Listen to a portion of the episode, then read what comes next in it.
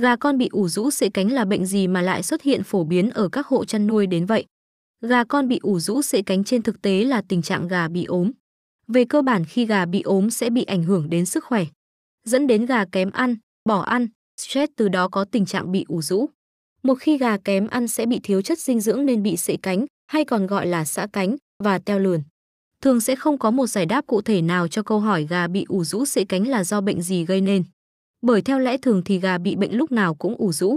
Trong trường hợp bệnh diễn biến nặng thì gà kém ăn, bỏ ăn, stress và dẫn đến sệ cánh hay teo lườn.